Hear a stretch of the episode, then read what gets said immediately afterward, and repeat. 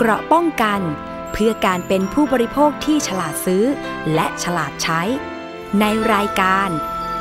ภูมิคุ้มกัน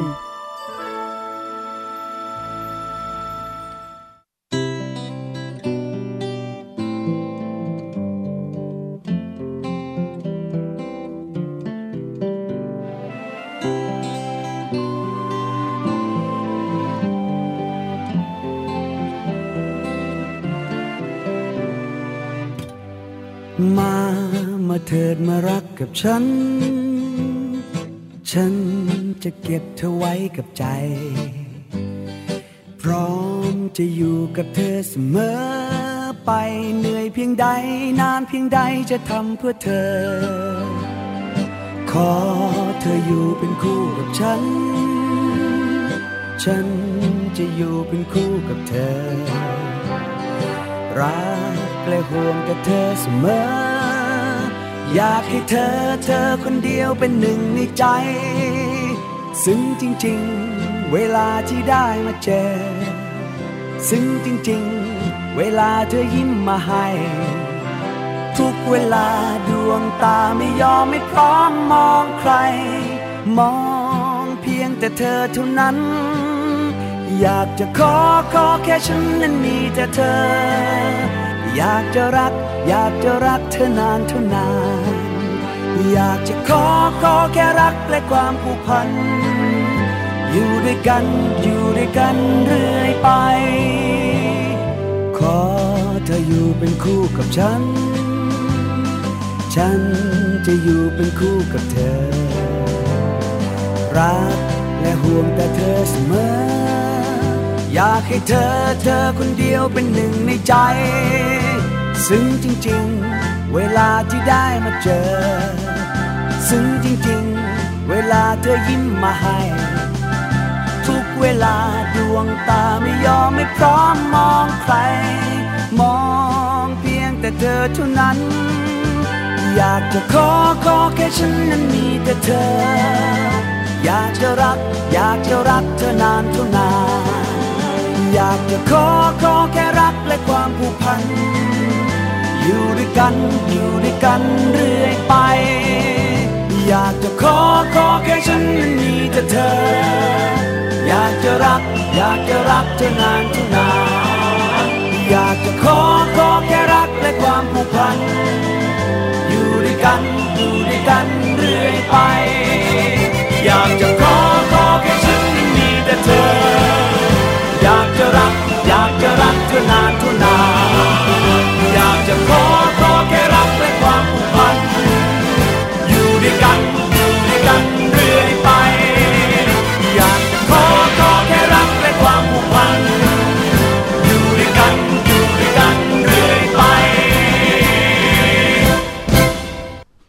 วัสดีค่ะ ต้อนรับคุณผู้ฟังเข้าสู่รายการภูมิคุ้มกันรายการเพื่อผู้บริโภคนะคะ ดิฉันชนะทิพไพรพงศ์อยู่เป็นเพื่อนคุณวันนี้ค่ะ เริ่มต้นรายการด้วยเพลงรักหนักแน่นนะคะ เสียงของพี่เบิร์ดธงชัยเป็กอินไตก็วันนี้นะคะ เรายังอยู่ด้วยกันอย่างเหนียวแน่น ทุกวันจันทร์ถึงวันศุกร์นะคะ ที่วิทยุไทย PBS ค่ะ www.thaipbsonline.net และฟังพร้อมกันอีก 6 สถานี 5 จังหวัดนะคะ ไม่ว่าจะเป็นสถานีวิทยุชุมชนหนองหญ้าไซสุพรรณบุรี FM 107.5เมกะเฮิรตซ์สถานีวิทยุชุมชน คนเขาวงจังหวัดกาฬสินธุ์ค่ะ FM 89.5เมกะเฮิรตซ์สถานีวิทยุชุมชนวัดโพธิ์บัลลังก์จังหวัดราชบุรี FM 103.75เมกะเฮิรตซ์สถานีวิทยุชุมชน ปฐมสาครจังหวัดสมุทรสาครนะคะ FM 106.25เมกะเฮิรตซ์สถานีวิทยุชุมชนคนเมืองลี้จังหวัดลำพูนค่ะ FM 103.75เมกะเฮิรตซ์และสถานีวิทยุเทศบาลทุ่งหัวช้างจังหวัดลำพูนนะคะ FM 106.25เมกะเฮิรตซ์ค่ะ วันนี้ไม่แน่ใจเหมือนกันนะคะว่าสถานี Smart Radio ที่ร้อยเอ็ดยังแอบรับฟังเราเราอยู่หรือเปล่า ไม่ต้องแอบนะคะ ฟังกันได้เลย ลิงก์สัญญาณ รายการภูมิคุ้มกันได้เลยค่ะ ขอแค่ แจ้งเรามาเท่านั้นเองว่าคุณได้ทำการลิงก์หรือยังนะคะหรือว่าต้องการรายการอะไรที่เพิ่มเติมอีกนะคะ เรามีแบบฟอร์มการเชื่อมโยงสัญญาณให้ดาวน์โหลดค่ะ ดูหน้าเว็บไซต์ของเรานะคะ www.thaipbsonline.net ซ้ายมือนะคะ ซ้ายมือตรงท้ายๆของข้อความเนี่ย ก็จะมีให้คุณได้ดาวน์โหลด นะคะ ทั้งผังรายการของเราประจำเดือน แล้วก็แบบฟอร์มเชื่อมโยงสัญญาณ เมื่อคุณกรอกแบบฟอร์มแล้วก็ส่งมาที่อีเมลนะคะ radio at thaipbs.or.th แจ้งเข้ามาเท่านั้นเองค่ะ เผื่อว่าเรามีโอกาสได้ติดต่อประสานงานกันนะคะ จะได้มีช่องทางการติดต่อได้ง่าย ๆ สะดวกสบาย หรือจะประสานมาทางโทรศัพท์ก็ได้นะคะ ที่หมายเลข 027902528 027902529 นะคะ ประเด็นพูดคุยในวันนี้ค่ะ คุณผู้ฟังก็ยังเป็นเรื่องที่ผู้ที่จะต้องเดินทางโดยสายการบิน ต้องฟังไว้นะคะ เกี่ยวกับการยกเลิกเที่ยวบินของสายการบิน แล้วก็สิทธิที่ผู้โดยสารจะได้รับ แต่ว่าก่อนอื่นค่ะคุณผู้ฟัง เราไปติดตามพยากรณ์อากาศกันนิดนึงนะคะ เพราะว่าช่วงนี้เย็นๆรู้สึกหรือเปล่า กรุงเทพเนี่ยก็มีลมเย็นๆนะคะ แต่ว่าในต่างจังหวัดดิฉันเช็คดูนะคะ เพื่อนๆที่เดินทางไปแถวจังหวัดเชียงราย เชียงใหม่ก็บอกว่าอากาศเย็นนะคะประมาณ 18 องศาในช่วงกลางคืนนะ แต่กลางวันดิฉันไม่แน่ใจลองรายงานเรามาใครที่อยู่ลำพูนตอนนี้ อุณหภูมิเป็นยังไงบ้างนะคะที่แถวลี้แถวทุ่งหัวช้าง หรือจังหวัดอื่นๆ ถ้าพอทราบก็รายงานกันเข้ามาได้นะคะ หน้าเว็บไซต์ www.thaipbsonline.net นะคะ ตอนนี้มีมวลอากาศเย็นกำลังแรงค่ะทำให้เกิดมรสุมตะวันออกเฉียงเหนือพัดปกคลุมภาคใต้แล้วก็อ่าวไทยมีกำลังแรงขึ้นด้วยนะคะ แล้วก็อย่างที่บอกไปค่ะว่าอุณหภูมิจะลดลงนะคะ มาดูกันที่รายจังหวัดกันเลยดีกว่าค่ะคุณผู้ฟัง มีที่ภาคใต้นะคะ คลื่นลมภาคใต้มีกำลังแรง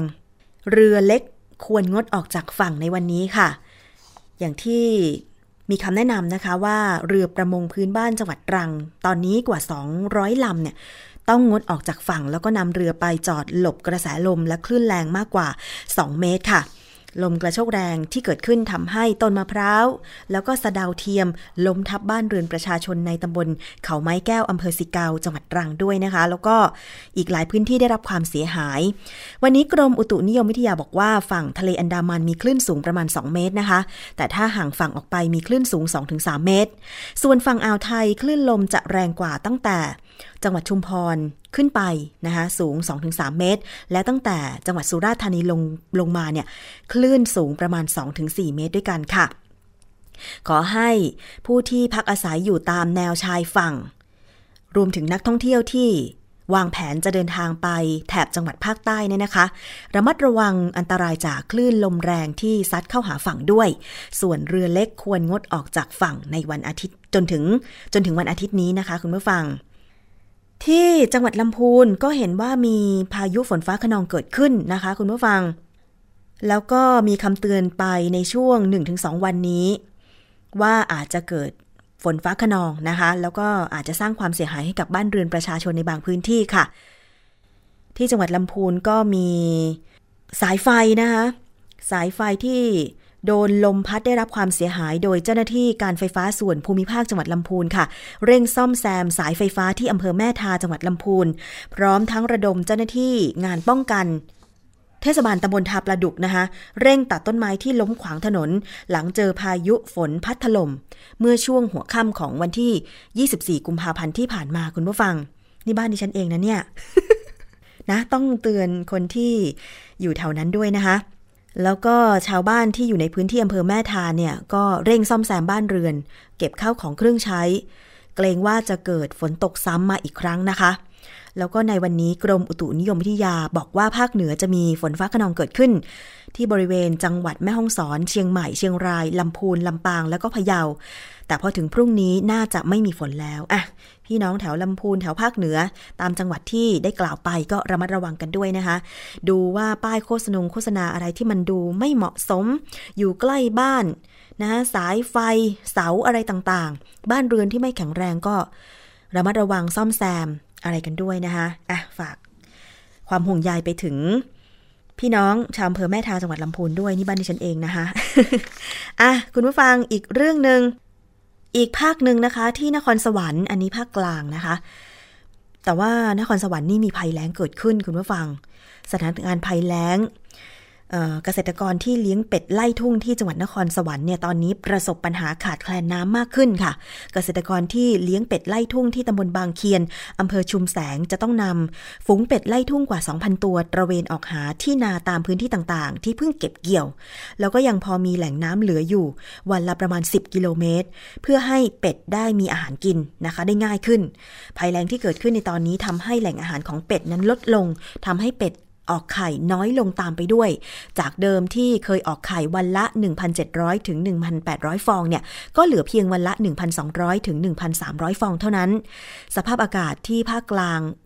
วันนี้ไม่มีฝนแล้วนะคะ และอุณหภูมิจะลดลง 1-2 องศาเซลเซียสทำให้หลายจังหวัดกลับมามีอากาศเย็นอีกครั้งค่ะ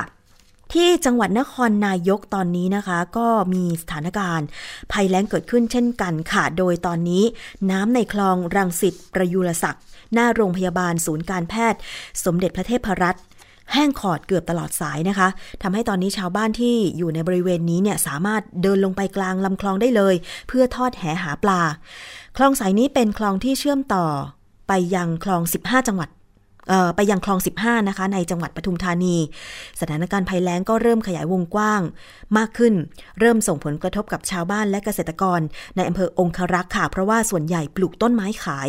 และคาดว่าธุรกิจการขายต้นไม้จะได้รับความเสียหายมากขึ้นในปีนี้นะคะ กรมอุตุนิยมวิทยาคาดว่ามวลอากาศเย็นที่ปกคลุมตอนบนของประเทศไทย จะอ่อนกำลังลงในวันจันทร์หน้า แต่หลาย ๆ จังหวัดน่าจะยังคงมีอากาศเย็นอยู่ เพราะฉะนั้นก็ถ้าจะเดินทางไปออตอนบนของประเทศนะคะ ตอนนี้ก็ต้องเตรียมเสื้อกันหนาวไปนะคะหรือถ้าใครไม่มีไม่ได้เตรียมไป ก็คงจะต้องหาซื้อเสื้อกันหนาวแล้วค่ะ อย่าชะล่าใจทีเดียวนะคะ เพราะบางคนบอกว่าโอ้ยอยู่กรุงเทพก็ไม่ค่อยร้อนนะคะมันจะ อากาศเย็นลงเท่าไหนกันเชียว แต่พอเดินทางไปทางจังหวัดภาคเหนืออย่างเชียงราย หรือภูเขาสูงเชียงใหม่อะไรอย่างเงี้ยนะคะไปห้องสอนอะไรอย่างเงี้ยมันเย็นลงโดยฉับพลันอาจจะปรับตัวไม่ทันก็เกิดการไม่สบายได้โดยเฉพาะโรคระบบทางเดินหายใจเป็นหวัดนะ ไอมีน้ำมูกอะไรอย่างนี้นะคะ ก็ต้องระมัดระวังเตรียมตัวกันด้วยค่ะ คุณผู้ฟัง มีเรื่องของสายการบินนกแอร์ค่ะ ที่ได้เกริ่นไปเมื่อสักครู่นะคะ นกแอร์ยังคงขอยกเลิกเที่ยวบินเพิ่มไปจนถึงวันที่ 10 มีนาคมนี้ค่ะ ตารางการแจ้งเที่ยวบินที่สนามบินดอนเมืองนะคะ ยังมีข้อความยกเลิกเที่ยวบินของนกแอร์ต่อเนื่อง บางเที่ยวบินเป็นการยกเลิกเพิ่มเติม จากที่ได้รายงานต่อสำนักงานการบินพลเรือนแห่งประเทศไทยหรือกอพทไปแล้วนะคะ ด้านคุณอาคมเติมพิทยาภัยศิษย์รัฐมนตรีว่าการกระทรวงคมนาคมเปิดเผยว่า สายการบินนกแอร์แจ้งเพิ่มเติมว่าจะขอยกเลิกเที่ยวบิน แล้วก็โอนผู้โดยสาร ไปใช้บริการของสายการบินพันธมิตรเฉลี่ยประมาณ 10 เที่ยวบินต่อวัน ต่อเนื่องไปจนถึงวันที่ 10 มีนาคม 2559 นี้นะคะ จากเดิมที่ผู้บริหารนกแอร์ระบุว่า จะแจ้งยกเลิกไปจนถึงสิ้นเดือนกุมภาพันธ์นี้ โดยนกแอร์จะแจ้งยกเลิกเที่ยวบินแบบวันต่อวัน ต่อกอพทค่ะ เนื่องจากยังอยู่ระหว่างการแก้ไขปัญหาภายใน ไปฟังเสียงของคุณอาคมค่ะ คือนกแอร์เขาอย่างนี้นะครับ ตอน 14เนี่ยเขาก็เขาก็ยังมีปัญหาภายในอยู่ เขาก็ขอขอยกเลิกเที่ยวบินขณะนี้เนี่ยข้อมูลเนี่ยจากนกแอร์เนี่ยคือถึงวันที่ 10 มีนาถึง 10 มีนาเป็นยังไงกันสิมีนาก็เป็นยังเป็นชาร์เตอร์อยู่ เพราะนั้นอาจจะยกเลิกบางไฟล์นะครับ แต่ว่าเขาจะกำหนดการของเขาเนี่ยถึงวันที่ 10เนี่ยจากหลังวันที่ 10 เป็นต้นไปเนี่ยตามที่นกแอร์แจ้งเราเนี่ยคือว่าหลังวันที่ 10 ทุกอย่างเนี่ยจะเป็น normal เป็นปกติไฟล์ไฟกี่ไฟล์สเก็ตปกติ แต่ในช่วงนี้เนี่ยในในช่วงที่เขามีการปรับเปลี่ยน แล้วก็มีเรื่องของนักบินอย่างเงี้ยเขายังบริหารจัดการนักบินยังไม่เรียบร้อยเขาก็จำเป็นที่จะต้องในเรื่องของการยกเลิกบางบางเที่ยวบินนี้การยกเลิกบางเที่ยวบินนั้นเนี่ยก็จะต้องแจ้งกับทางกพทเนี่ย วันต่อวัน อย่างวันพรุ่งนี้ถ้าจะยกเลิกเขาต้องแจ้งล่วงหน้า แล้วเขาจะต้องจัดการกับผู้โดยสาร เช่นเเลื่อนไฟล์ให้ หรือว่าถ้าไม่ต้องการเดินทางเนี่ยเขาก็คืนเงินคืนเงินให้ อันนี้ตามระเบียบอยู่แล้ว ไม่ได้มีอะไรใหม่นะฮะเพราะฉะนั้นบางทีเนี่ยหนังสือพิมพ์นักข่าวก็จะมาถามบอกว่าเนี่ยเขาผู้โดยสารเพิ่งร้องเรียนไปที่หนังสือพิมพ์บอกเลื่อนยกเลิกไฟอีกแล้ว ความจริงในในโปรแกรมเดิมที่เขาบอกไว้ จนถึงวันที่ 10 เพราะนั้นในช่วงวันต่อวันเนี่ยเขาก็จะบริหารจัดการของเขาได้ ค่ะ แล้วก็ส่วนกระแสข่าวที่นักบินของสายการบินนกแอร์ลาออก 17 คนนั้นนะคะ รัฐมนตรีว่าการกระทรวงคมนาคมก็ระบุว่า เป็นเรื่องภายในก็ต้องไปสอบถามกับทางสายการบินนกแอร์ค่ะ แต่ว่าขณะนี้ก็ได้รับแจ้งว่านกแอร์มีการรับสมัครนักบินเข้ามาเพิ่มเติม และนักบินที่แจ้งลาออกส่วนหนึ่งกลับเข้าไปทำงานเช่นเดิมทำให้ขณะนี้นะคะ นักบินของนกแอร์มีจำนวน 190 คนค่ะ ล่าสุดจะมีนักบินโบอิงเพิ่มเข้ามาอีกประมาณ 15 คนไปฟังเสียงของคุณอาคมอีกครั้งหนึ่งค่ะ อันนี้อันนี้ต้องไปถามนกแอร์นะเออต้องไปถามนกแอร์เท่าที่ฟังก็คือว่ามีคนออก แล้วก็มีคนเข้านกนักบินนกแอร์ที่เคยออกไปแล้วก็อาจจะตัดสินใจในช่วงนี้บอกว่าออกละแต่ไม่เอาละขอเปลี่ยนใจขอกลับมาปักหลักกินข้าวหม้อเดียวกันต่อไปอย่างเงี้ยแล้วก็ส่วนที่เขารับมาใหม่เลย เขาได้จาก จากอเมริกามาอีก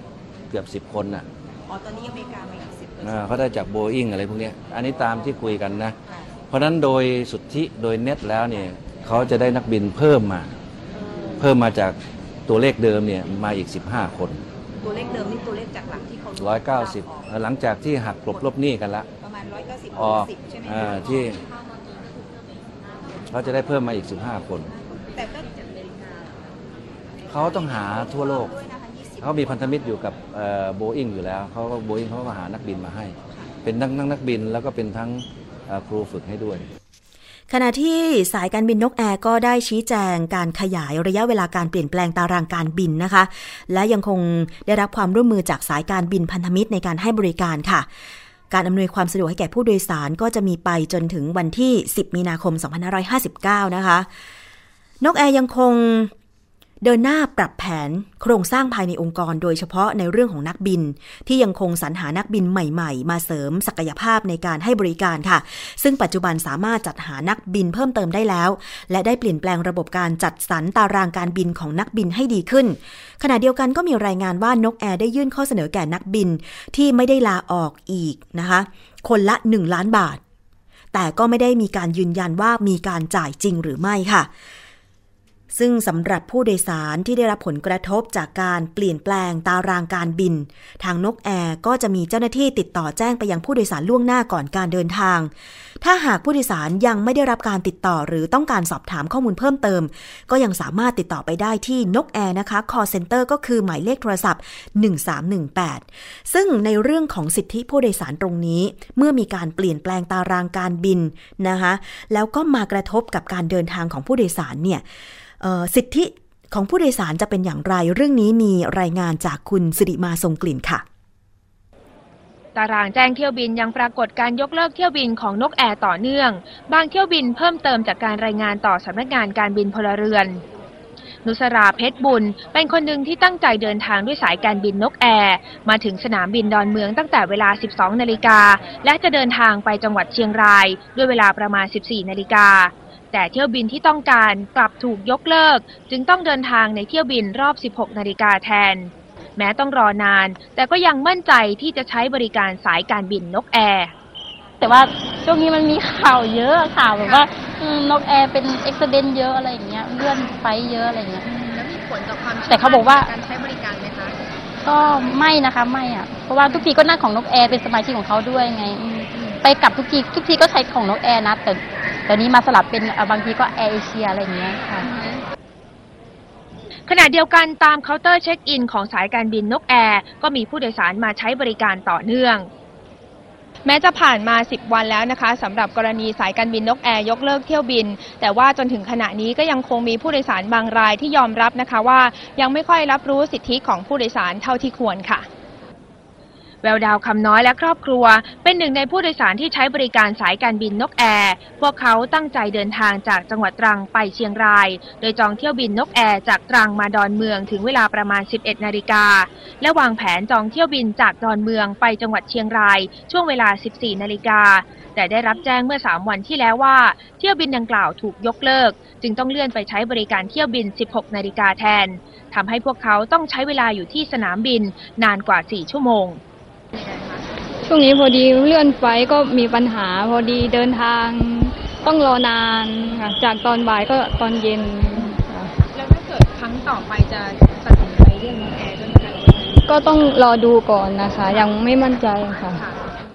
เขายอมรับว่าไม่ค่อยทราบสิทธิ์ของผู้โดยสารมากนัก และยังไม่มีเจ้าหน้าที่มาแจ้งข้อมูลเพิ่มเติม และก็ยังไม่มั่นใจว่าจะใช้บริการสายการบินนกแอร์อีกหรือไม่ ไม่ไม่ทราบเหมือนกันว่ามีสิทธิ์อะไรมั่งไม่ทราบค่ะทำไมถึงเลือกใช้บริการนกแอร์พอดีพอดีเขาโหลดกระเป๋าอะไรมีของเด็กอะไรด้วยค่ะ แต่บางทุกครั้งก็บริการก็โอเคค่ะซึ่งเจ้าหน้าที่ของนกแอร์ระบุว่า กรณีของครอบครัวนี้จะไม่เข้าข่ายได้รับสิทธิการคุ้มครอง เพราะทางสายการบินได้แจ้งให้ผู้โดยสารทราบก่อน 3 วัน ตามกฎการบินแล้วทุกประการ และจากการสอบถามเจ้าหน้าที่ที่เคาน์เตอร์ของนกแอร์ระบุว่า การจ่ายเงินค่าชดเชยหลังนกแอร์ยกเลิกเที่ยวบินกระทันหัน มีเพียง 9 เที่ยวบิน ในวันที่ 14 กุมภาพันธ์เท่านั้น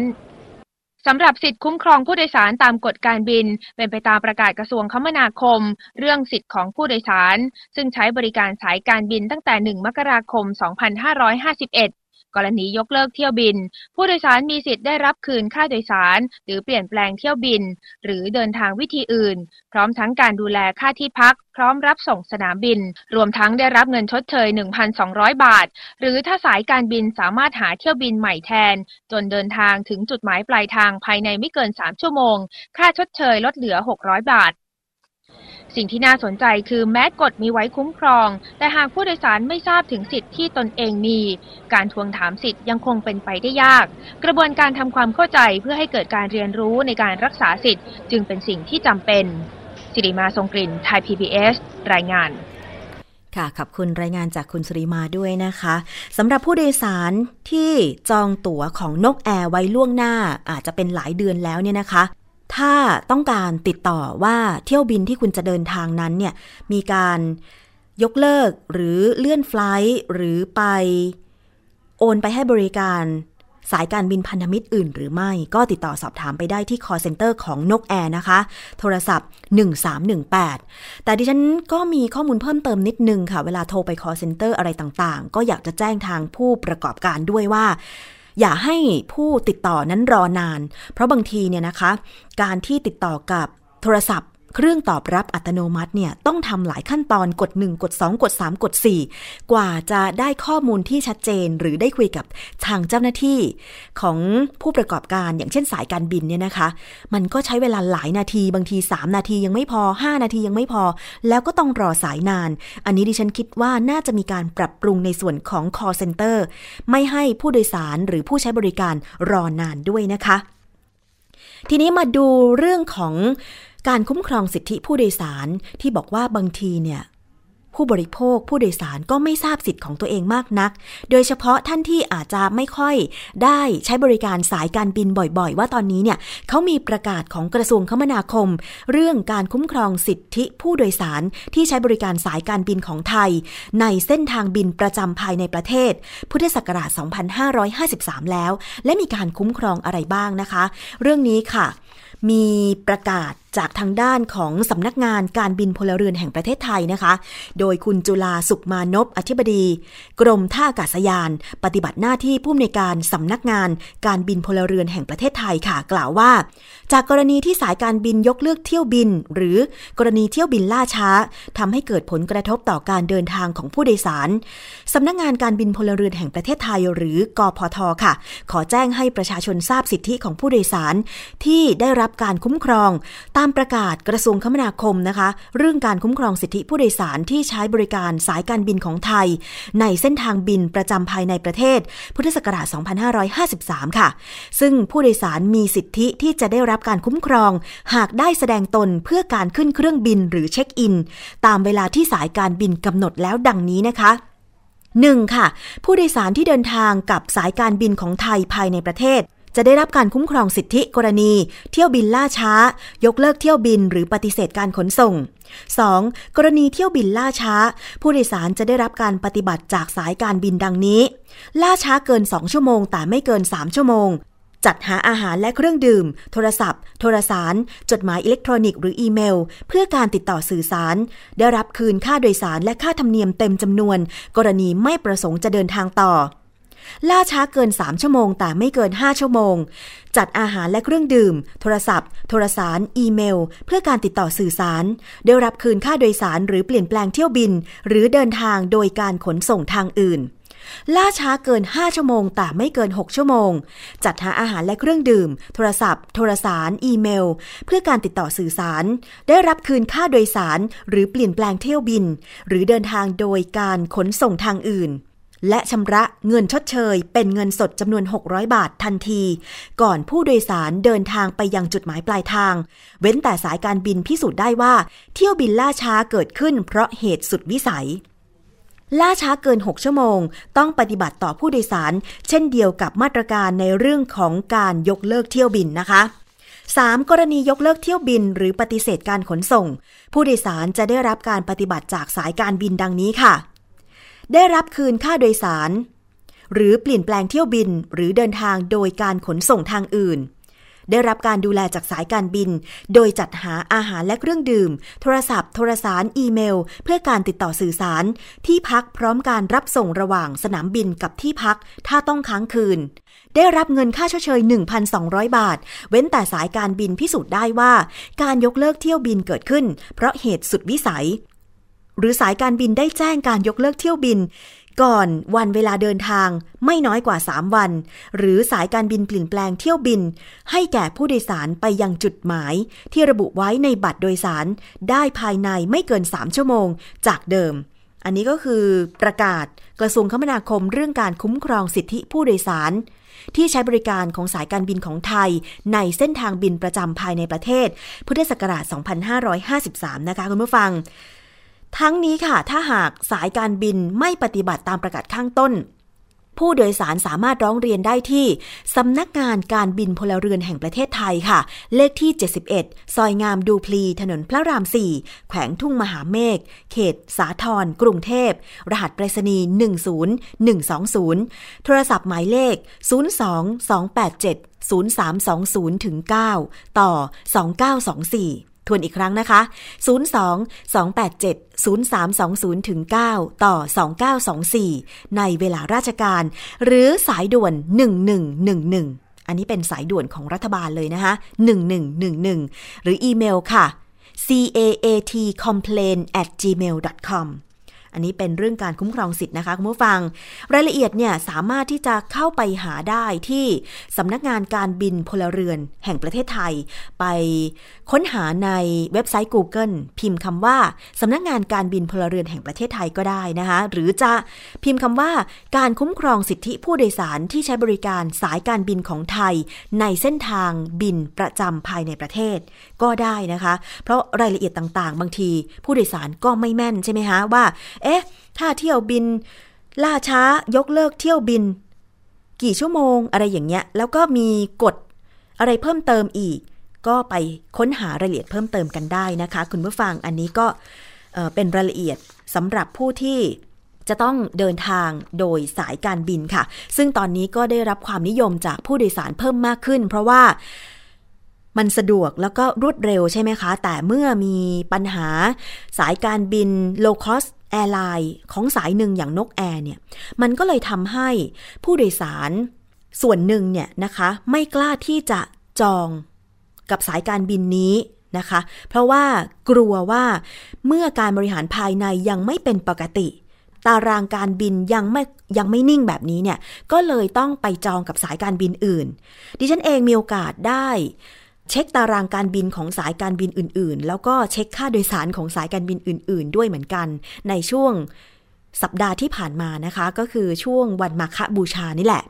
กะว่าจะเดินทางโดยสายการบินซะหน่อย เพราะว่าจะไปเชียงใหม่อะไรอย่างเงี้ยนะคะ แต่ปรากฏว่าการจองที่กระชั้นชิดบวกกับตอนนี้เนี่ยเข้าใจว่ามันเป็นความต้องการของผู้โดยสารที่ทำให้การเดินทาง ของผู้คนเนี่ยมากขึ้น ค่าโดยสารก็เลยพุ่งสูงขึ้นแบบที่ไม่เคยเป็นมาก่อนนะคะ ลองเช็คกันดูค่ะคุณผู้ฟัง ดิฉันก็ไม่กล้าบอกว่าเที่ยวบินดอนเมืองเชียงใหม่เนี่ยนะคะหนึ่งเที่ยวขาไปอย่างเดียวเนี่ยฮะราคาเท่าไหร่ของสายการบิน low cost airline ลองไปเช็คกัน แต่ว่ามันสูงขึ้นจากเดิมมาก ๆ เลยทีเดียวนะคะ อันนี้เป็นเรื่องของ สายการบินค่ะ เอาละช่วงนี้มีเพลงให้ฟังกันสบายๆกันนิดนึงนะคะ จากเพลงนี้แสนดีของพี่ป๊อดิร์นด็อกค่ะ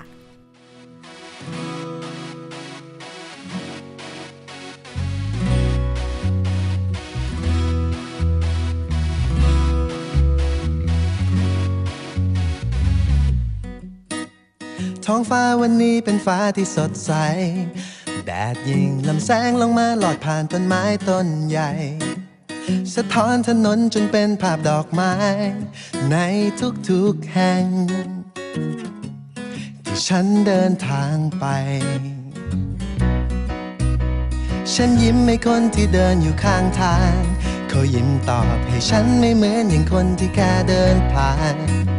โลกนี้เป็นจริงงดงามได้อย่างความฝัน ตั้งแต่ได้พบเธอ ความสุขที่ฉันนั้นได้เจอเสมอมาในสายตาก็เพราะว่าเพราะเธอคนที่แสนดีแสนดีเช้าวันนี้จึงเต็มไปด้วยความหมายอบอุ่นในหัวใจ ข้างในยังไม่จางหาย ยังไม่เสื่อมคลาย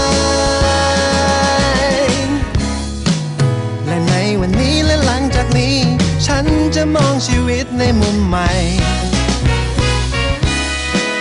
แม้ต่างไม่คิดเหมือนกันอย่างไร ชีวิตก็ลงตัวด้วยกัน เพราะเธอ เพราะเธอ เพราะเธอ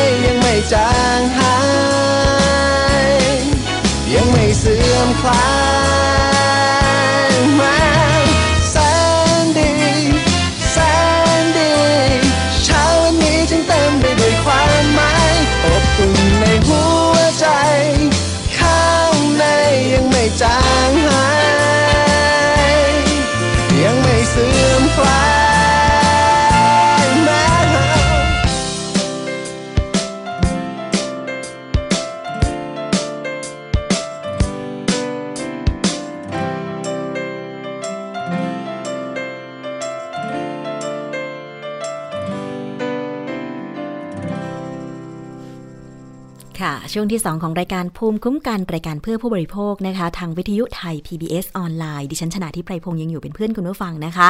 รับฟังพร้อมกันทั่วโลกเลยนะคะแล้วก็สถานีวิทยุชุมชนที่เชื่อมโยงสัญญาณที่ได้บอกไปในช่วงแรกนะคะ คิดว่าแฟนรายการที่ติดตามสถานีวิทยุต่างๆ อยู่แล้วน่าจะทราบกันดีว่า 11-12 นาฬิกาก็มารับฟังรายการดีๆ เพื่อผู้บริโภคนะคะ รายการนี้ไม่มีโฆษณา นะคะเป็นสื่อสาธารณะไทย PBS ที่เราอยากจะต้องการข้อมูลของผู้บริโภค ถ้าผู้ประกอบการที่เกี่ยวข้องกับการบริโภคนั้นๆเนี่ยนะคะมีข้อมูลอะไรเพิ่มเติม จริง ๆ แล้วก็มาสะท้อนร่วมกัน อย่างเช่นกรณีอาจจะเกิดขึ้นหลาย ๆ กรณีนะคะ บางที ถ้าผู้บริโภคได้รับผลกระทบ แต่ว่าผู้ประกอบการอยากจะชี้แจงว่าเอ๊ะความจริงมันเป็นอย่างนี้ เราก็ยินดีนะคะ เราอยากจะฟังเสียงรอบด้าน ไม่เฉพาะด้านใดด้านหนึ่งค่ะ ในส่วนของ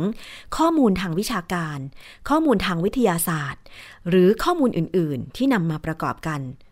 อยากจะให้สะท้อนเพื่อให้ประชาชนได้รับทราบสิ่งที่เป็นความจริง นั่นแหละนะคะ คือจุดประสงค์ของรายการภูมิคุ้มกันเลยแหละนะคะเอาละช่วงนี้มีอีกเรื่องหนึ่งที่ ตอนนี้นะคะกำลังได้รับความนิยมกันเลย คุณผู้ฟัง ตอนนี้การวิ่งได้รับความนิยมเพิ่มมากขึ้น อย่างไทย PBS เองเนี่ยนะคะ มีการจัดตั้งชมรมวิ่งเพื่อสุขภาพ แต่นี่เป็นเรื่องของการวิ่งภายในสำนักงานใช่ไหมคะ แต่ตอนนี้ตามสื่อสังคมออนไลน์โดยเฉพาะ Facebook อะไรต่างๆ หน้าแฟนเพจเนี่ย เคยสังเกตไหมว่ามันมีการจัดตั้งชมรมวิ่งโน่นนี่นั่นเยอะแยะเลย แล้วก็มีการประชาสัมพันธ์ เชิญชวนคนให้ไปวิ่งในกิจกรรมต่างๆนะคะ ลองดูนะ ดิฉันเคยเห็นเหมือนกันตามสวนสาธารณะชมรมวิ่งโน่นนี่ แต่ว่าการเชิญชวนไปวิ่งนั้นเนี่ยมันก็จะมีค่าสมัคร ซึ่งอาจจะเป็นจำนวนหลักร้อยหรือหลักพัน กิจกรรมวิ่งเพื่อสุขภาพเนี่ยเมื่อได้รับความนิยมมากขึ้น มีสื่อสังคมออนไลน์นะคะ เป็นแหล่งนัดรวมตัวของนักวิ่ง พร้อมกับมีการแจ้งกิจกรรมใหม่ ๆ อย่างต่อเนื่อง แต่แน่นอนว่าไม่ใช่ทุกงานทุกกิจกรรม ที่จะจัดได้อย่างเรียบร้อย อาจจะมีคลุกคลักบ้างนิดๆหน่อยๆ แต่ว่าล่าสุดค่ะคุณผู้ฟัง ได้มีผู้เสียหายรวมตัวกัน ร้องเรียนให้ตรวจสอบกิจกรรมวิ่งรายการหนึ่ง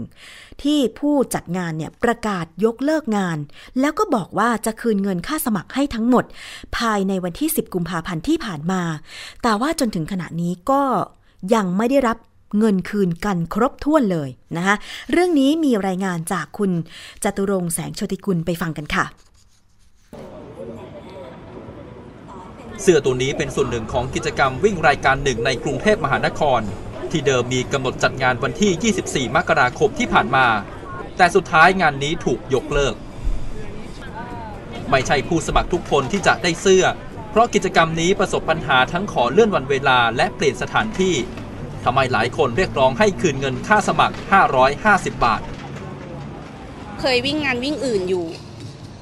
เริ่มผิดสังเกตก็ตั้งแต่วันไปเอาเสื้อว่าแบบ เออ ดูเขาไม่พร้อม แต่ไม่คิดว่าเขาจะแบบไม่จัดงาน พอไปเอาเสื้ออย่างที่บอกว่าเราไปเอาเสื้อวันแรกเลยก็ไม่ได้เสื้อ แล้วคราวนี้ก็มีพี่อีกคนนึงเขาไปเอาเสื้อให้วันหลังก็แบบ เสื้อไม่ได้ตามไซส์ที่เราต้องการนะคะเราก็เริ่มคุยกันแล้วว่าไม่เอ้ยมันมันไม่ใช่แล้วและอีกรอบหนึ่งก็คือเขาเปลี่ยนที่จัดโดยที่เขาไม่ได้ประกาศแบบอย่างเป็นทางการ แล้วก็พอเขาเปลี่ยนที่จัดเนี่ยถ้าเกิดเป็นที่อื่น คนอื่นเขาจัดอะเขาจะคืนเงินให้สำหรับคนที่ไม่พร้อมไปที่อื่นที่ใหม่อะค่ะ แต่ว่าเจ้านี้คือแบบต้องรอให้คนไปถามในเพจ พยายามค่ะก็คือพวกเราเนี่ยก็คือจะส่งข้อความไปทาง Facebook กันว่าเออพวกเรา ไม่ไม่เอากิจกรรมนี้แล้วนะ คุณผิดนัดตั้งแต่การจัดงานคือจองพื้นที่คุณก็ไม่ได้จอง เราขอเงินคืนได้ไหม เขาก็จะเงียบเงียบไปจนช่วงหนึ่งอะค่ะ แล้วเขาก็กลับมาบอกว่า ขอเลื่อนวัน เป็นจัดวันที่ 21 กุมภาซึ่งพวกเราบอกทุกคนก็ไม่ไม่โอเคแล้ว ตรงนี้เราไม่โอเคแล้วว่าคุณไม่มีความน่าเชื่อถือแล้วอะ 10 กุมภาพันธ์คือกำหนดที่ผู้จัดงานแจ้งว่าจะคืนเงินค่าสมัครให้ทั้งหมด แต่จากการตรวจสอบล่าสุด ก็ยังมีนักวิ่งที่ไม่ได้เงินคืนอีกจำนวนหนึ่งยอมรับว่าก่อนสมัครเนี่ยเราไม่ได้ดูถึงออแกไนซ์ว่าใครเป็นคนจัด แต่ก่อนสมัครเนี่ยคือเราอะจะมีเพจวิ่งว่าเราไปวิ่งมันมีงานวิ่งไหนบ้างอะไรเงี้ยแล้วงานวิ่งเนี่ยมีคือเท่าที่เราเห็นนะคะคือมีนักร้องไป มีการโปรโมทออกสื่อต่างๆ คือคือเท่านี้เออเราก็แล้วแล้วมันก็มีออกตามเพจต่างๆ ที่วิ่ง เราก็โอเคเราก็สมัครวิ่งไป แต่ยอมรับว่าเราไม่ได้ดูถึงแม้ขนาดว่าออแกไนซ์คนไหนเป็นคนจัดจดทะเบียนเมื่อไหร่อะไรอย่างเงี้ยเราไม่ได้ดูขนาดนั้นนะคะทีมข่าวตรวจสอบกับผู้จัดงานวิ่งรายการนี้ ยอมรับว่ามีปัญหาการบริหารจัดการในบางเรื่อง และจะพยายามคืนเงินค่าสมัครให้ครบ ขณะนี้ผู้เสียหายทยอยไปแจ้งความและรอการติดต่อกลับ แต่บางส่วนเกรงว่าคดีอาจไม่คืบหน้า เพราะเมื่อแยกเป็นรายกรณีแล้ว จะมีมูลค่าความเสียหายไม่มากนัก ผู้ประกอบธุรกิจจัดกิจกรรมวิ่งรายหนึ่ง ให้ข้อมูลกับไทย PBS ว่าการจัดกิจกรรมวิ่ง มีทั้งแบบผู้จัดดำเนินการทั้งหมดเพียงรายเดียว หรือจ้างผู้รับเหมาช่วงหรือซัพพลายเออร์จึงสามารถตรวจสอบได้ว่าประสบปัญหาที่ขั้นตอนใด และหากไม่สามารถจัดงานต่อไปได้ ก็ควรคืนเงินค่าสมัครให้กับนักวิ่งทั้งหมดโดยเร็วที่สุด จตุรงแสงโชติกุล ไทย PBS รายงาน จากรายงานนะคะก็มีเสียงของผู้เสียหายค่ะ คุณพัชราพรไหลนัน แล้วก็คุณสกาวรัฐศรีธารามนะคะ อันนี้ก็คือเป็นเรื่องของปัญหาของผู้บริโภคอย่างหนึ่งเหมือนกัน คือสมัครวิ่งไป ไม่ได้ไปวิ่งด้วย แล้วก็ไม่ได้คืนเงินด้วย เพราะว่ามีการยกเลิกก่อนจะมีการจัดกิจกรรมขึ้นนะคะ วันนี้ค่ะสามารถติดตามความช่วยเหลือได้ กรณีที่ผู้สมัครรายการวิ่งรายการนี้เนี่ยนะคะ ไม่ได้รับเงินคืน ในรายการสถานีประชาชนเวลาประมาณ 14นาฬิกา5นาทีด้วยนะคะ แล้วก็อยากจะเตือนคุณผู้ฟังด้วยเวลาจะสมัครอะไรก็ตาม ที่เขามีการจัดกิจกรรม โดยเฉพาะหน้าสื่อสังคมออนไลน์นะคะ Facebook ก็ดี Twitter ก็ดี หรือสื่ออื่นๆ ซึ่งตอนนี้ Facebook เนี่ย ต้องถือว่าเกิดปัญหาค่อนข้างมากนะคะ จากที่ดิฉันได้อ่านข่าวได้สอบถามผู้สื่อข่าวคนอื่นๆมา มันมีการหลอกกันเยอะมากคุณผู้ฟังอย่างรายการสถานีประชาชน ซึ่งนำเสนอทั้งในส่วนของภาคทีวี แล้วก็สถานีประชาชนสุดสัปดาห์ที่ออนไลน์ทางวิทยุไทย PBS ออนไลน์ วันเสาร์ 11-12 นาฬิกาเนี่ยนะคะ โดยทีมข่าวของสถานีประชาชนเนี่ยมาสะท้อนกันเกี่ยวกับเรื่องของการหลอกลวงการผ่านสื่อสังคมออนไลน์เยอะมาก ไม่เฉพาะหลอกเงินข้าวของเครื่องใช้อะไรต่างๆ เท่านั้น ยังมีการหลอกแม้กระทั่งให้ทำงานประดิษฐ์นะคะมีการโฆษณาว่าสามารถที่จะรับ ทำงานประดิษฐ์โน่นประดิษฐ์นี่นะคะอย่างเช่น ถักโครเชต์ประดิษฐ์ดอกไม้ รับงานไปทำที่บ้าน ซึ่งก็มีการส่งงานให้จริงนะคะคุณผู้ฟัง ส่งอุปกรณ์อะไรต่างๆ ให้จริง แต่พอประดิษฐ์ประดอยเสร็จแล้วส่งกลับไป ยังเจ้าของงาน ปรากฏว่าไม่โอนค่าผลิตให้ คือหมายถึงทำการทำงานฝีมือให้ฟรีนั่นแหละนะคะ ไม่ได้รับเงินรับทอง หรือบางทีก็ต้องแบบ มีการจ่ายค่ามาจำก่อนที่จะรับอุปกรณ์ในการผลิตงานฝีมือไปก่อน สูญเสียเงินมัดจำอีก แถมยังไม่ได้ค่าผลิตอีก อันนี้มันช้ำใจสองเลยนะฮะสองเขาเรียกว่าสองเด้งเลย มันน่าเห็นใจมากๆ เพราะฉะนั้นเนี่ยการตรวจสอบผู้ที่มาทำเพจตามสื่อสังคมออนไลน์เหล่านี้เนี่ยต้องตรวจสอบโดยหน่วยงานไหน คือบางทีตอนนี้ใครเล่น Facebook ได้สมัคร Facebook ได้ก็สมัครไป จะแชร์ข้อมูลอะไรก็ตามเนี่ย บางทีไม่มีการกลั่นกรองว่าจริงหรือไม่ หน่วยงานอย่าง ICT น่าจะเป็นหน่วยงานที่ทำงานเชิงรุกมากกว่านี้ในการที่จะออกกฎระเบียบต่างๆ จริง ๆ แล้วทาง Facebook เองเนี่ยก็มีการกลั่นกรองข้อมูลระดับหนึ่ง ว่าผู้ที่จะทำเพจได้เนี่ยต้องมีข้อมูลสมัคร ต้องมีข้อมูลการทำเพจอะไรให้ Facebook บ้าง แต่บางทีมันไม่ทันท่วงที เพราะว่ามันมักจะมีมิจฉาชีพ ที่จุดประสงค์ไม่ค่อยดีต่างๆเนี่ยแฝงตัวเข้ามาทำเพจ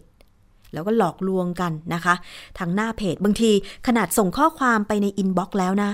ส่งข้อความไปต่างหากแล้วเนี่ยนะคะ ขอรายละเอียดเบอร์โทรเลขบัญชีอะไรต่างหากแล้วเนี่ย มันก็ยังตรวจสอบไม่ได้อยู่ดี ว่ามีมิจฉาชีพมาหลอกลวงหรือไม่ นะคะ เพราะฉะนั้นถ้าคุณผู้ฟังค่ะ มีปัญหาเหล่านี้ เราสามารถแจ้งกันก่อนนะคะ แจ้งเตือนกันก่อนว่า เอ๊ะ ลองตรวจสอบซินะคะว่ามันเป็นจริงหรือไม่ เพจนี้มีคนไปรีวิว มากน้อยขนาดไหนจะหลอกเงินเราหรือเปล่า สอบถามไปยังผู้ที่เคยเข้าไปใช้บริการก่อนดีไหม อย่างเช่นรายการวิ่งรายการนี้เนี่ย ถ้ามีคนสมัครไปทางหน้าเพจเยอะๆ ก็อาจจะขอสอบถามคนที่เคยสมัครว่ามันเป็นจริงไหมคุณ คุณเคยสมัครมาแล้วหรือเปล่านะคะ ชวนกันไปตรวจสอบรวมกลุ่มกันนะคะเพื่อป้องกันการหลอกลวง อันนี้ก็น่าเห็นใจนะคะคุณผู้ฟังก็ติดตามเรื่องนี้ได้ทางรายการสถานีประชาชน ช่วงบ่ายสองโมงวันนี้ แล้วก็ถ้ามีความคืบหน้าภูมิคุ้มกันดิฉันชนาทิพย์ก็จะนำมารายงานให้ได้รับทราบกันอีกครั้งหนึ่งนะคะ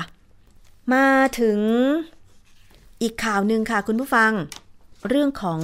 จักรยานยนต์รับจ้างหรือวินมอเตอร์ไซค์เมื่อหลายวันก่อน ผู้คนที่จะต้องเดินทางโดยรถไฟฟ้า BTS ที่บอกว่า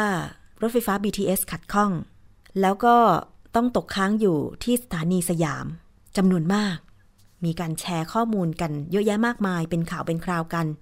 คือต่างจังหวัดโชคดีนะคะ ไม่เกิด แต่ถ้าใครที่อยู่ในกรุงเทพมันได้รับผลกระทบตรงๆ ไม่เฉพาะคนที่ต้องเดินทาง โดยรถไฟฟ้า BTS เท่านั้นใช่ไหมคะ คือพอรถไฟฟ้า BTS มันล่าช้า การเดินทางก็ล่าช้า ผู้โดยสารแน่นสถานีไม่สามารถไปรอที่สถานีได้แล้ว ก็ต้องเลี่ยงไปใช้ขนส่งสาธารณะอื่นๆ ขึ้นรถเมล์บ้าง นั่งวินมอเตอร์ไซค์บ้าง แล้วก็มีข่าวในวันนั้นว่า มีการโกงราคาค่าวินมอเตอร์ไซค์ จากอนุสาวรีย์ถึงสยามจากสยามไปอนุสาวรีย์อะไรอย่างเงี้ยนะคะ โอ้โห ค่ามอเตอร์ไซค์ที่โดนโกงไปเนี่ย มันไม่ใช่น้อยๆ มันเป็นหลักหลายร้อยบาท ดิฉันเองมีการแชร์ข้อมูลตรงนี้เหมือนกัน น่าตกใจนะคุณผู้ฟัง คือลองนึกภาพดู ว่าระยะทางมันไม่แค่กี่กิโลเมตรเนี่ย อย่างอนุสาวรีย์ถึงสยามเนี่ย ไม่น่าจะถึง 2 กิโลเมตรด้วยซ้ำไปมั้งคะ ใช่ไหมแต่ค่าโดยสารมันโดนโกงราคาไปตั้ง 380 บาทอย่างเงี้ยน่าเห็นใจผู้โดยสารอย่างมากเลยทีเดียวนะคะ ซึ่งตรงนี้เนี่ยมันเป็นการดูแลของกรมการขนส่งทางบกโดยตรง ที่จะดูแลผู้ที่จะเข้ามาเกี่ยวกับเรื่องของผู้โดยสารที่จะโดนโกงราคาเนี่ยนะคะ ซึ่งก็มีข่าวจากกรมการขนส่งทางบกด้วยเหมือนกัน เกี่ยวกับเรื่องของการวิ่งมอเตอร์ไซค์รับจ้างที่ผิดกฎหมาย อันนี้ก็เป็นอีกส่วนหนึ่งที่เป็นคำเตือนมาจากกรมการขนส่งทางบกด้วยเหมือนกันนะคะ นอกจากเรื่องของราคาค่าโดยสาร ที่อาจจะพบการโกงราคาเรียกราคาเกินจริง ซึ่งผู้โดยสารเนี่ยก็สามารถแจ้งไปที่กรมการขนส่งได้ ก็คือสายด่วน 1584 ตลอด 24 ชั่วโมงเนี่ยนะคะ แต่มีคำเตือน อีกคำเตือนหนึ่งค่ะ บอกว่าตอนนี้เนี่ยพบจักรยานยนต์ส่วนบุคคล มารับจ้างผิดกฎหมาย ในรูปแบบของการเรียกผ่านแอปพลิเคชันต่างๆ ย้ำนะคะว่ารถจักรยานยนต์รับจ้างจะต้องเป็นรถที่จดทะเบียน เป็นรถจักรยานยนต์สาธารณะถูกต้องตามกฎหมายเท่านั้น จะต้องมีใบอนุญาตขับรถจักรยานยนต์สาธารณะ โดยข้อมูลคนขับเสื้อวินบัตรประจำตัวแล้วก็รถเนี่ยจะต้องถูกต้องตรงกัน พร้อมย้ำเตือนว่าการใช้รถผิดประเภท มีความผิดตามกฎหมายนะคะ พบปรับสูงสุดทุกกรณีค่ะ โดยเฉพาะในเดือนมกราคมที่ผ่านมา ตรวจพบการฝ่าฝืนการใช้รถจักรยานยนต์ส่วนบุคคลมารับจ้างจำนวนถึง 172 รายด้วยกันนะคะอะอันนี้ก็เป็นอีกเรื่องหนึ่งที่จะเป็นคำเตือนว่าผู้โดยสารเวลาจะเลือกใช้บริการของรถจักรยานยนต์รับจ้าง หรือว่าวินมอเตอร์ไซค์เนี่ยจะต้องตรวจสอบด้วยไม่เช่นนั้น อาจจะต้องไปพบกับการบริการที่ไม่ดีก็ได้นะคะ คุณสนิทพรมวงค่ะ อธิบดีกรมการขนส่งทางบกเปิดเผยว่า ตามที่ปรากฏว่ามีผู้เปิดบริการ รับส่งผู้โดยสารผ่านทางแอปพลิเคชัน ด้วยรถจักรยานยนต์นั้น กรมการขนส่งทางบกขอย้ำว่า รถจักรยานยนต์ที่สามารถนำมารับส่งผู้โดยสารได้ ต้องจดทะเบียนเป็นรถจักรยานยนต์สาธารณะก็คือป้ายเหลืองเท่านั้น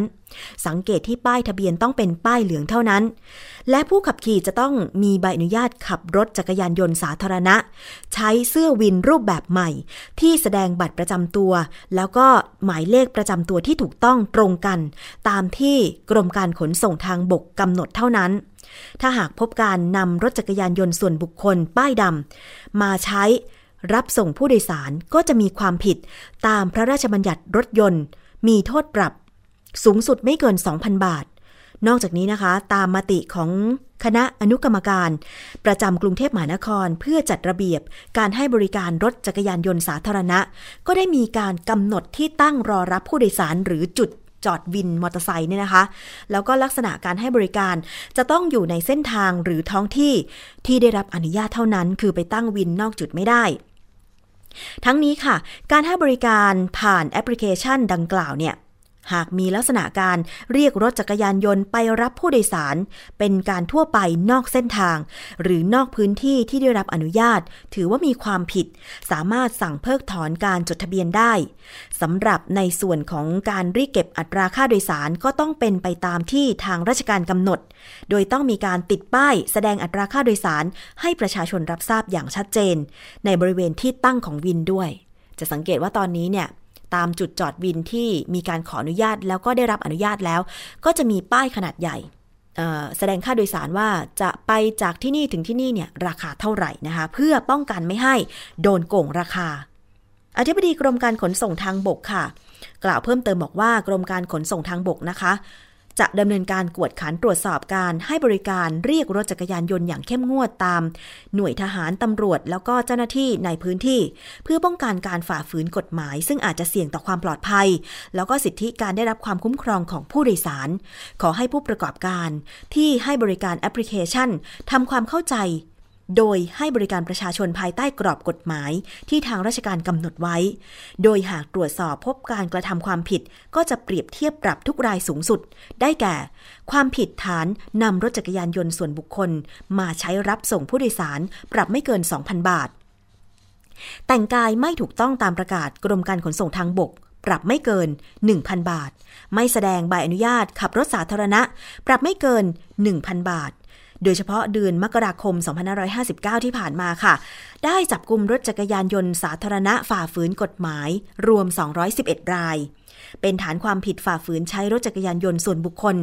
มารับจ้างจำนวน 172 รายด้วยกันนะคะ แต่งกายไม่ถูกต้องตามกฎกระทรวงจำนวน 31 ราย ใช้รถไม่ชำระภาษีประจำปี 7 รายความผิดอื่น ๆ 1 ราย ซึ่งก็ได้เปรียบเทียบปรับทุกราย แล้วก็หากพบ การกระทำความผิดซ้ำซาก ก็จะมีการพิจารณา พักใช้หรือเพิกถอนใบอนุญาตขับรถต่อไปทันทีนะคะก็เชิญชวนประชาชนนะคะ เลือกใช้บริการรถจักรยานยนต์สาธารณะ หรือวินมอเตอร์ไซค์ที่ถูกต้องตามกฎหมาย เพื่อความปลอดภัยในการใช้บริการ แล้วก็ได้รับการคุ้มครองสิทธิประโยชน์ตามกฎหมายด้วย แล้วก็อย่าไปหลงเชื่อสร้างในการที่จะสร้างแรงจูงใจอื่น นะคะ ซึ่งอาจจะไม่ได้รับความปลอดภัย เนื่องจากว่ารถที่ไม่ได้จดทะเบียนเป็นป้ายเหลือง จะไม่เข้าสู่ระบบฐานข้อมูลในการตรวจสอบประวัติของรถนะคะ ประวัติของคนขับขี่ อาจจะเสี่ยงต่อการที่คนขับคนนั้นเนี่ยอาจจะมีประวัติอาทยากรรมด้วย เพราะฉะนั้นเนี่ยนะคะ ไม่ว่าจะรถวินมอเตอร์ไซค์อะไรต่างๆ ก็สังเกตให้ดี เพราะมันเสี่ยงจริง ๆ นะ บางที ถ้าไม่มีข้อมูลทะเบียนประวัติที่ไปลงทะเบียนไว้ เวลาเกิดเหตุอะไรมา อย่างเช่น วิ่งนอกเส้นทาง มืดมืดๆเปลี่ยวเปลี่ยวๆเรียกวินมอเตอร์ไซค์เอ๊ะดูท่าว่าเหมือนใส่เสื้อวินนะ แต่ลืมสังเกตป้ายทะเบียนไปว่าเป็นป้ายเหลืองหรือเปล่า อาจจะเป็นป้ายดำที่เอาออกมาวิ่ง ก็เลยไม่มีฐานข้อมูลว่าคนขับคนนั้นเนี่ย หมายเลขวินอะไร ชื่ออะไรนะคะ พอเกิดปัญหาอะไรมาขึ้นมาทีหลังเนี่ย ก็ตรวจสอบไม่ได้หรือตรวจสอบยากค่ะ แล้วก็ผู้ขับขี่รถจักรยานยนต์เนี่ย สังเกตง่ายๆว่าต้องสวมเสื้อวินรูปแบบใหม่ ที่จะต้องมีการติดบัตรที่เสื้อก็คือด้านหลังของเสื้อเสื้อกั๊กของวินมอเตอร์ไซค์เนี่ยนะคะ โดยมีข้อมูลตัวคนบัตรแล้วก็รถที่ถูกต้องตรงกัน ถ้าหากพบเห็นการนำรถจักรยานยนต์ป้ายดำมาวิ่งรับจ้าง มีการเรียกเก็บค่าโดยสารเกินกำหนด หรือพบเห็นการกระทำผิดอื่น ๆ แจ้งเบาะแสได้ที่ ศูนย์ คุ้มครองผู้โดยสารและรับเรื่องร้องเรียน สายด่วน 1584 ตลอด 24 ชั่วโมงนะคะ อันนี้ก็เป็นคำเตือนจากกรมการขนส่งทางบกค่ะ ดิฉันเองก็ใช้บริการวินมอเตอร์ไซค์อยู่บ้างเหมือนกันนะคะจากที่หน้าไทย PBS นี่แหละวิ่งตามซอยโน้นซอยนี้ ก็พยายามสังเกตอยู่เหมือนกันนะคะ